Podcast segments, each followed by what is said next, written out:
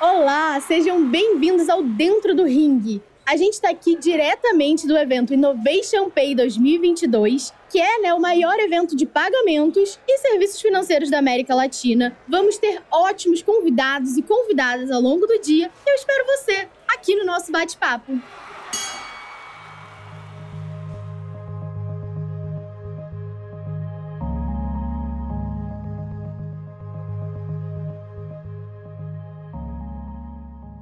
Boa tarde a todos, pessoal. Sejam muito bem-vindos ao nosso videocast de continuidade de negócios aqui, resiliência, e a gente vai falar também aqui um pouquinho sobre como que é a segurança aqui das organizações. Óbvio que dentro do seu devido momento, pessoal. Estamos aqui no Innovation Pay, um evento que está sendo transmitido aqui ao vivo no Hotel Unique em São Paulo. Vamos ter dois participantes aqui ilustres, a Cielo e o Endbank Brasil.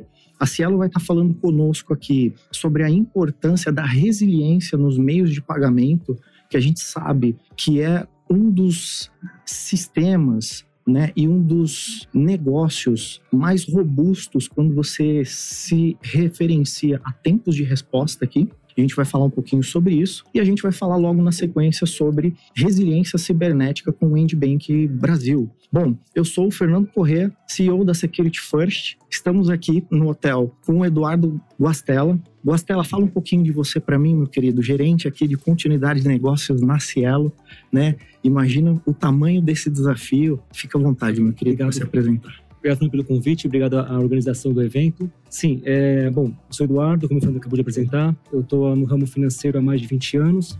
Hoje sou atualmente gerente da parte do, programa de gestão de continuidade de negócios da Cielo. E lá eu cuido de toda a parte de desenvolvimento, implantação e testes do programa. Junto comigo também está o Sidney, que é meu superintendente, ele está remoto, ele tá em, mora em Brasília e a cada semanalmente ele vem para São Paulo e hoje ele está remoto aqui com a gente, né, Sidney? Boa tarde, pessoal, tudo bem? Então, na linha das apresentações, lá dentro da Cielo, eh, eu sou o superintendente responsável por essa área de continuidade de negócios, pesquisas e ocorrências de risco da empresa. É um prazer estar aqui, muito obrigado pelo convite, Fernando. Parabéns aí para os organizadores do evento. Estamos aqui com vocês. Excelente, Sidney. Muito obrigado, meu querido. Bom, vamos começar, pessoal. Tá todo mundo querendo saber aqui qual é a importância da resiliência para o mercado aqui de meios de pagamento. E a gente já conversa com uma notícia muito boa, né? Sidney, conta pra gente aqui, certificado emitido, né? Primeiramente, parabéns. É o primeiro adquirente no Brasil certificado pela ISO 22301. Imagino que esse desafio foi tremendo, né, meu querido? Sem dúvida, Fernando.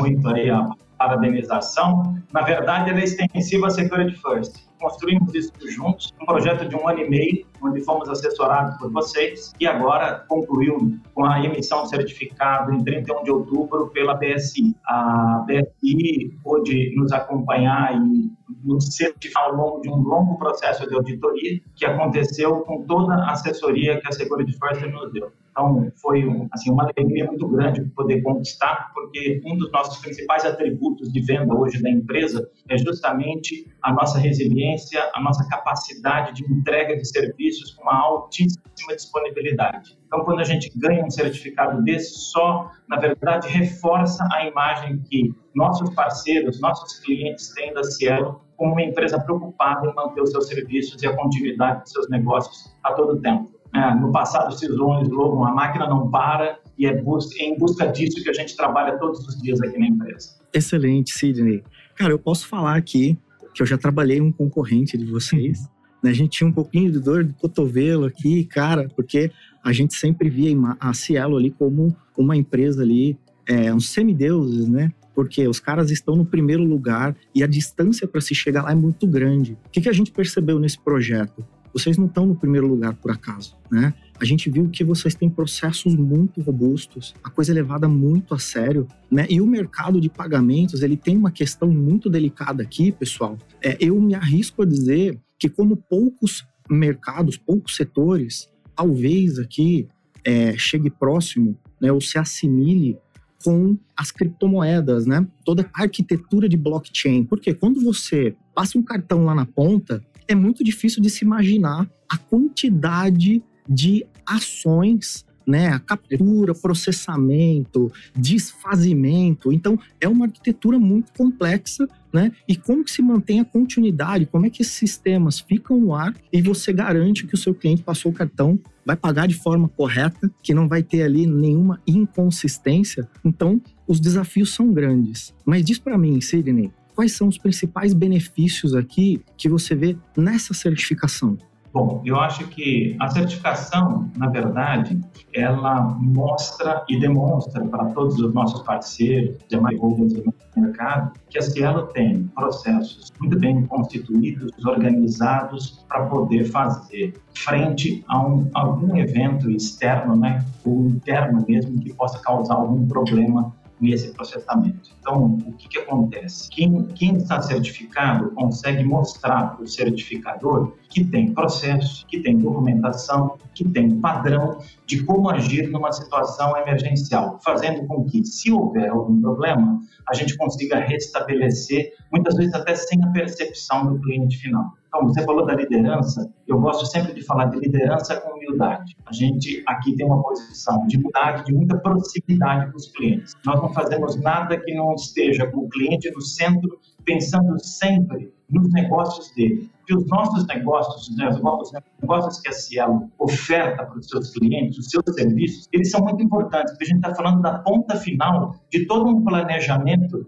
de produto e venda. Quer dizer, é naquela hora mágica onde o cliente precisa finalizar o seu negócio, finalizar a sua venda, seja na internet, no e-commerce, seja na sua loja física, é ter os sistemas funcionando e evitar qualquer tipo de problema na etapa final, né? Ou aquela última impressão que fica de todo o negócio realizado. Não tem coisa mais frustrante do que você está imaginando comprar algum objeto, algum eletrodoméstico, e na hora H que você está fechando ali o negócio, dá algum problema na autorização, dá algum problema nesse processo de compra, frustrando né, o consumidor. Então, é nessa parceria com os nossos clientes que a gente enxerga o maior valor da continuidade de negócio. As coisas não parem, fazer com que as coisas funcionem. E se eventualmente a gente enfrentar algum problema, a gente ter condições, estar preparado, depois de tudo que a gente fez num ambiente de tranquilidade e planejado, da melhor forma possível para restabelecer o negócio mais rapidamente puder. Excelente, cara, sem dúvida, Sidney. Ninguém quer entrar em e-commerce, né, adquirir um produto e receber uma mensagem, tente novamente, né? A gente está esperando ali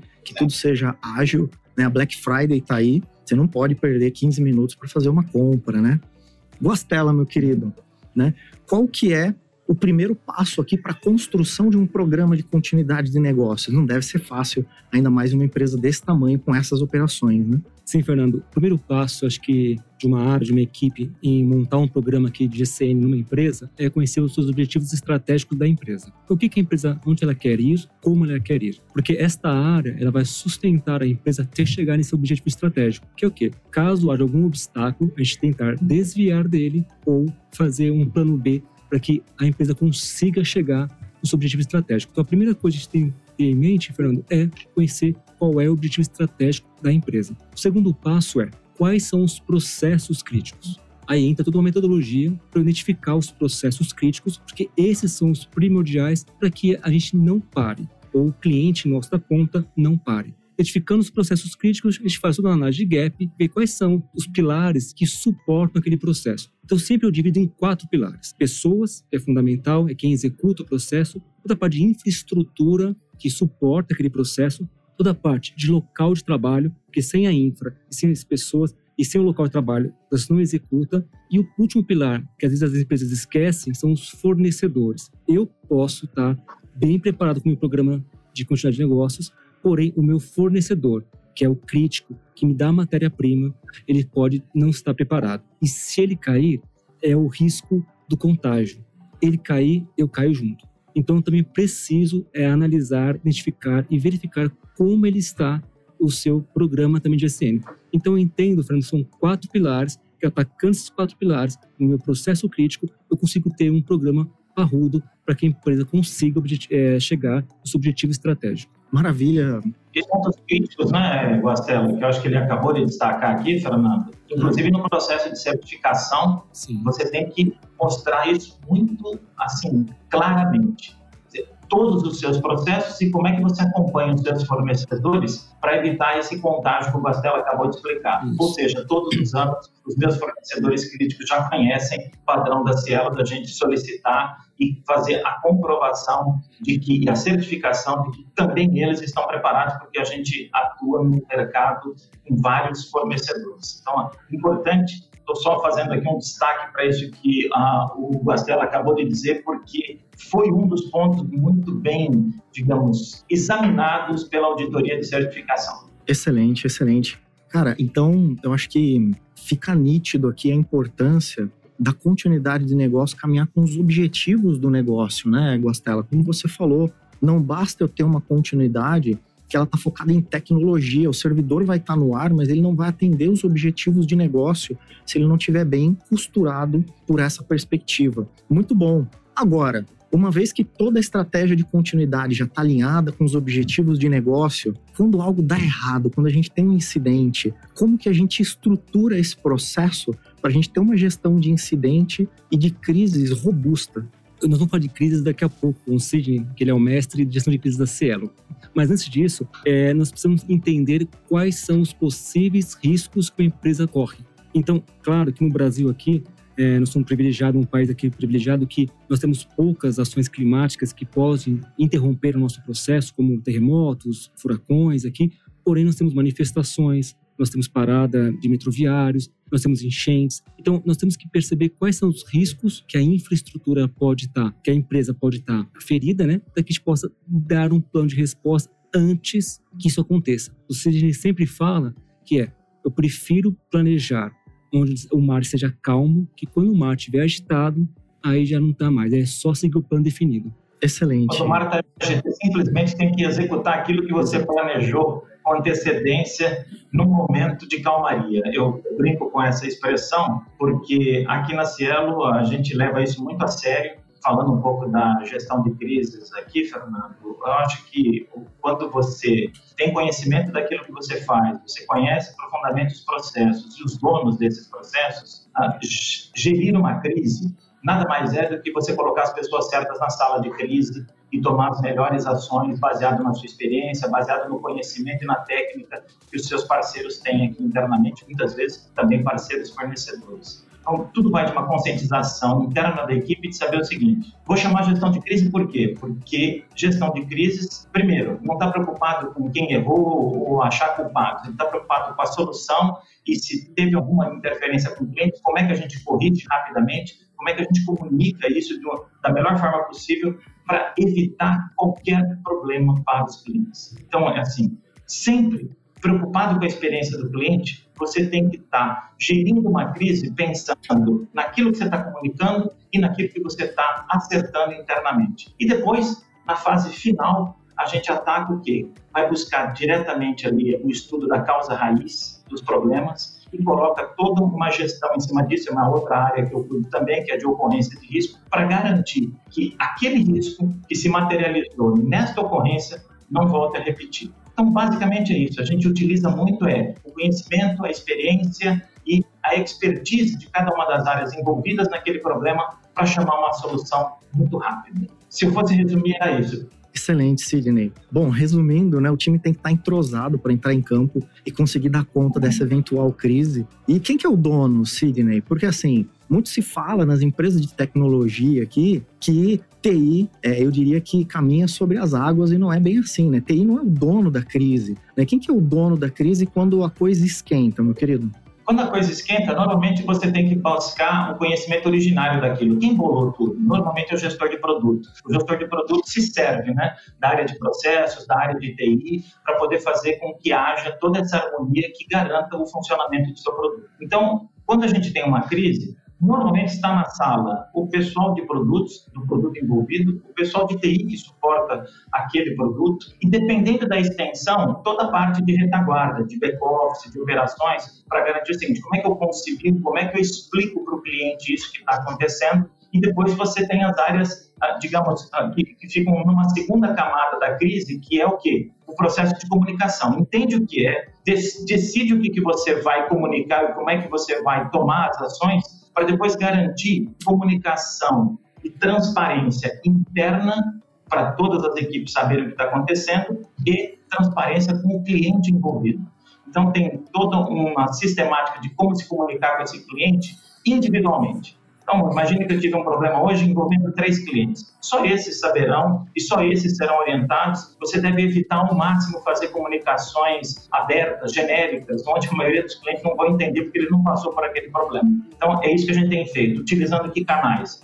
preparando a central de atendimento e ouvidoria para o eventual receptivo, mas também de forma proativa, comunicando ele através do app, comunicando ele através do site na área logada, quando ele abre ali e ele já vê, olha, aconteceu isso, já tomamos essa providência, e muitas vezes a gente percebe o seguinte, quando a comunicação é boa, quando isso flui né, com o gestor de produto, com TI, com a área de comunicação, você tem pouco receptivo, as pessoas não precisam ligar, elas são comunicadas e entendem o recado que você está mandando com antecedência. Eu acho que é esse aí o. Ah, eu diria que é segredo, né? Não, existe fórmula certa. A cada crise a gente busca atuar dentro das melhores práticas, mas é isso que nos move essa preocupação em deixar o cliente bem assistido. Bom, Sidney, acho que para encerrar aqui essa questão de crise, né, complementando as suas palavras, você gerencia a crise antes da crise acontecer, né, com base naquelas práticas já estabelecidas e todo o know-how que você tem de processos e a entrosação do time. Muito bom, senhores. Agradeço pela participação. Foi muito bom bater esse papo com vocês. Obrigado. A gente vai rodar a vinheta aqui e vai continuar com segurança cibernética aqui com o Endbem. Obrigado.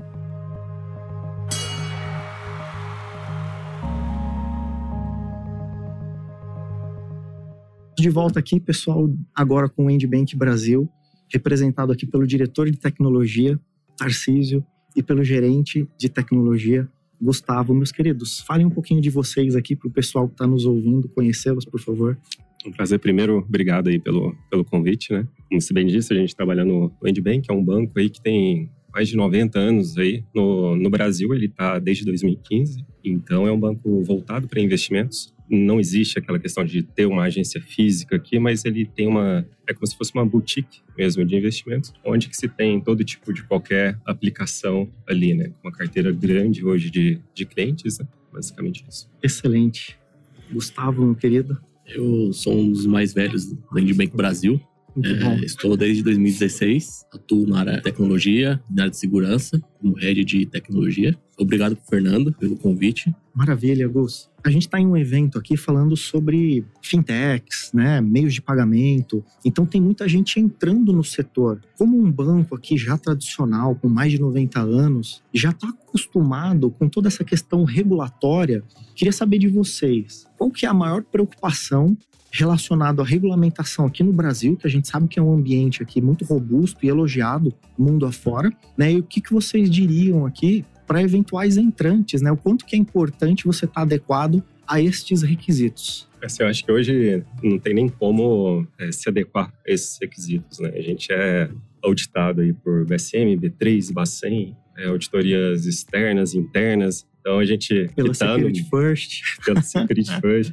Assim, a gente que está no, no meio aí, né, sabe o quanto é complexo, né, de se estar tá nesse, nesse mercado. Então, existe uma infinidade aí de regulatórios mesmo que podem incidir em multas, em parar uma operação de um banco, né. Assim, tem vários itens que se precisa atuar é, de forma ali bem, bem forte e isso sem uma governança muito forte entre comitê de segurança, comitê de tecnologia, é, não é possível a gente conseguir orquestrar, né? Então, são vários itens que a gente consegue implementar, né? Dessas é, auditorias que a gente tem, até para não ser pontuado. Mas eu acho que o mais complexo aí de, de trabalho que a gente tem é de orquestrar as áreas, né? Para que a gente consiga finalizar, né? Todos esses pontos aí que a gente tem a cumprir esse regulatório. A gente iniciou é, com as políticas e normas do banco, né? Foi o, o primeiro passo, né? Para orquestrar toda a, a, parte dos departamentos, né? Do banco, diretoria. Toda a governança. Governança.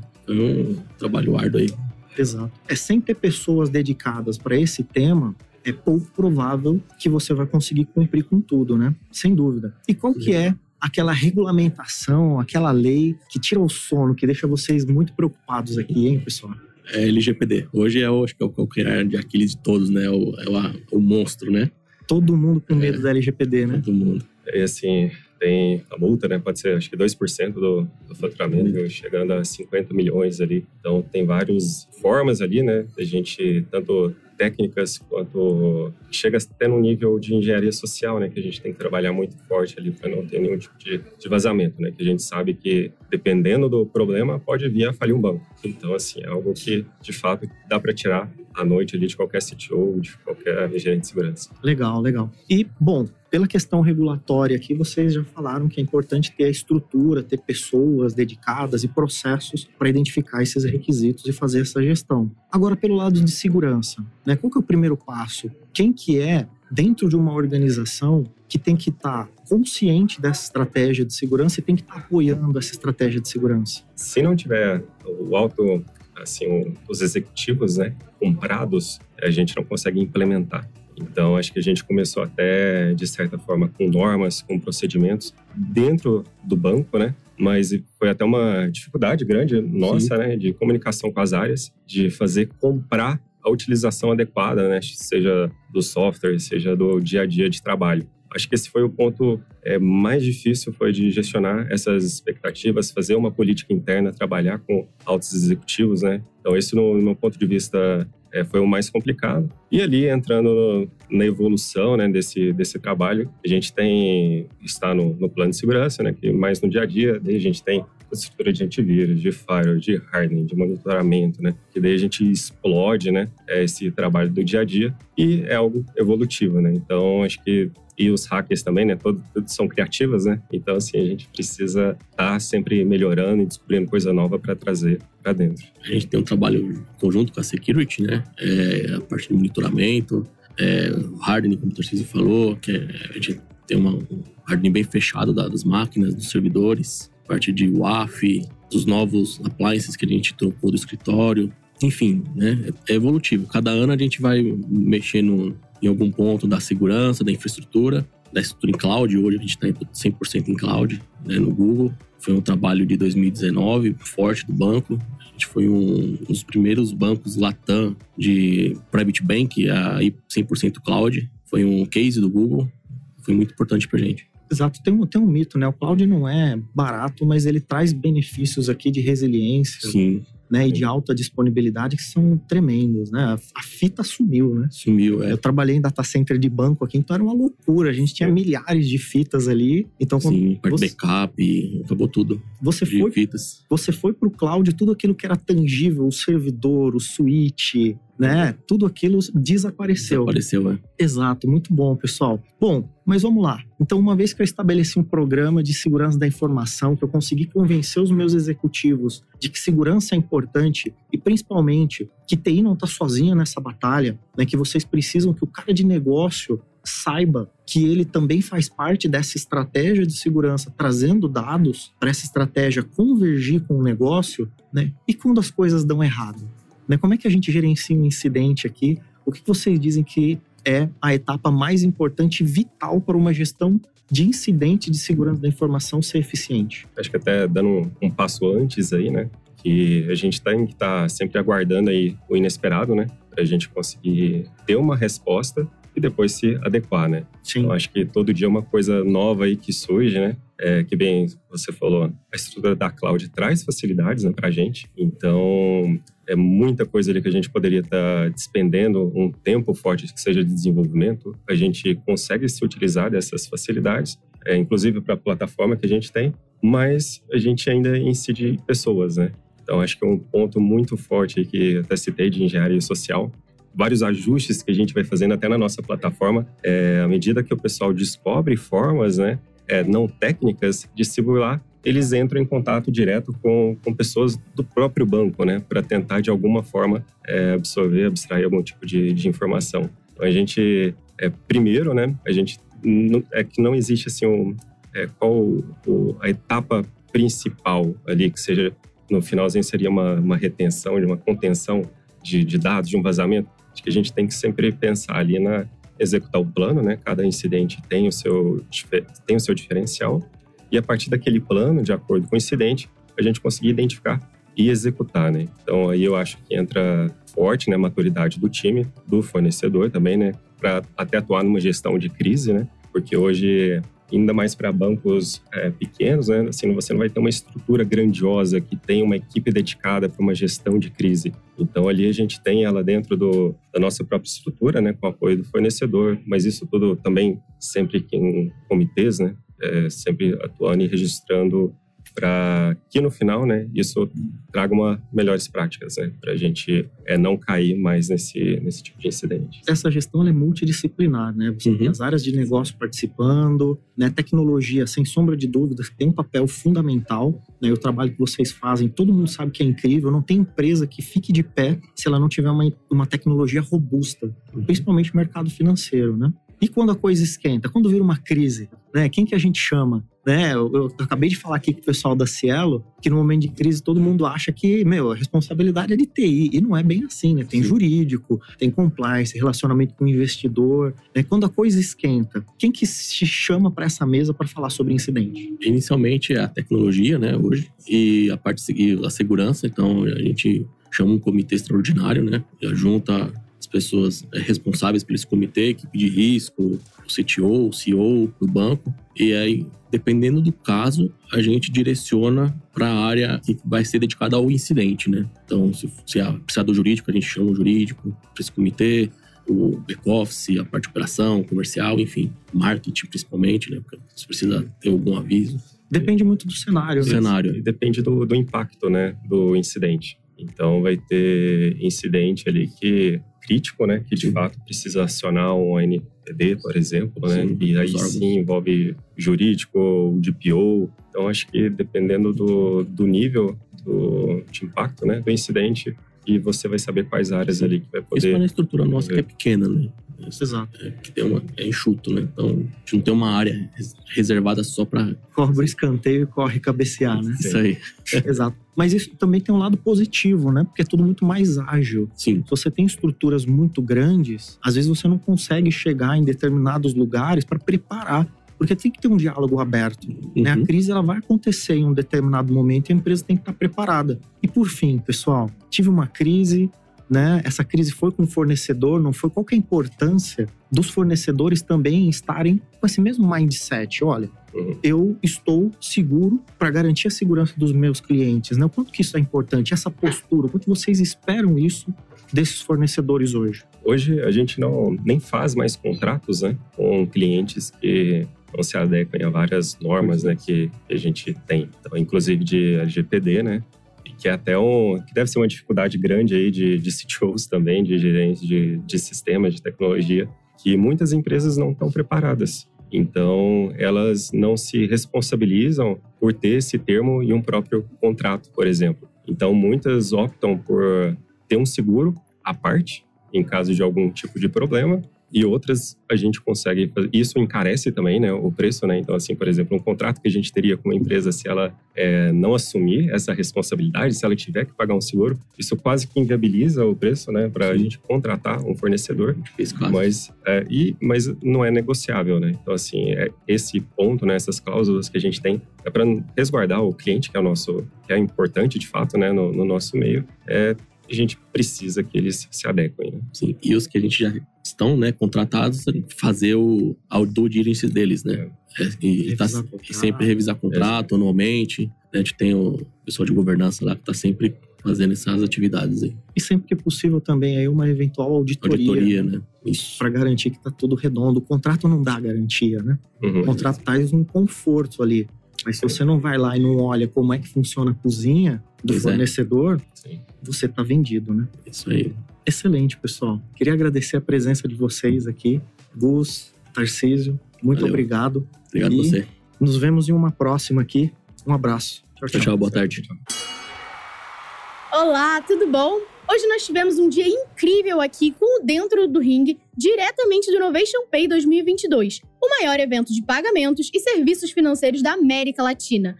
A gente convidou várias pessoas super importantes do mercado para bate-papos sobre PNPL, tendências de pagamento, compliance e muitos outros assuntos relevantes. Eu tenho certeza que você vai querer assistir e conferir todo o conteúdo que a gente fez aqui no evento. É só clicar aqui, conhecer lá nas nossas redes sociais também da Vind, arroba VindBR no Instagram e Vind em todas as outras e Aproveita para comentar, para compartilhar com seus amigos. Isso é muito bom, a gente fica muito feliz de ter você aqui. Até a próxima!